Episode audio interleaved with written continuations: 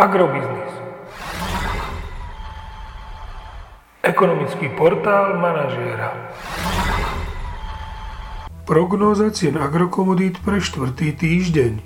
Očakávané ceny plodín na burze Matif na konci štvrtého týždňa.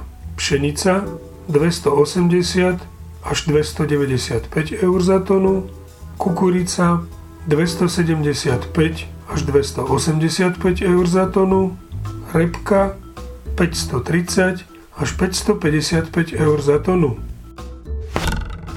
Slovenské ceny jatočných ošípaných by sa v tomto týždni mohli pohybovať v pásme 1,99 až 2,5 eur za kilogram jatočnej hmotnosti.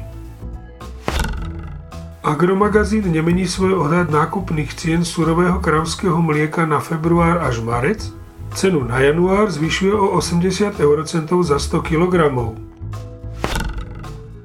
Cena benzínu Natural 95 by mohla v tomto týždni posilniť o 1 eurocent za liter na úroveň 1,57 eur za liter. Rast ceny nafty by mohol byť výraznejší, konkrétne o 4 eurocenty za liter na úroveň 1,67 eur za liter. Podrobnejšie informácie nájdete v aktuálnej prognóze na portáli Agrobiznis.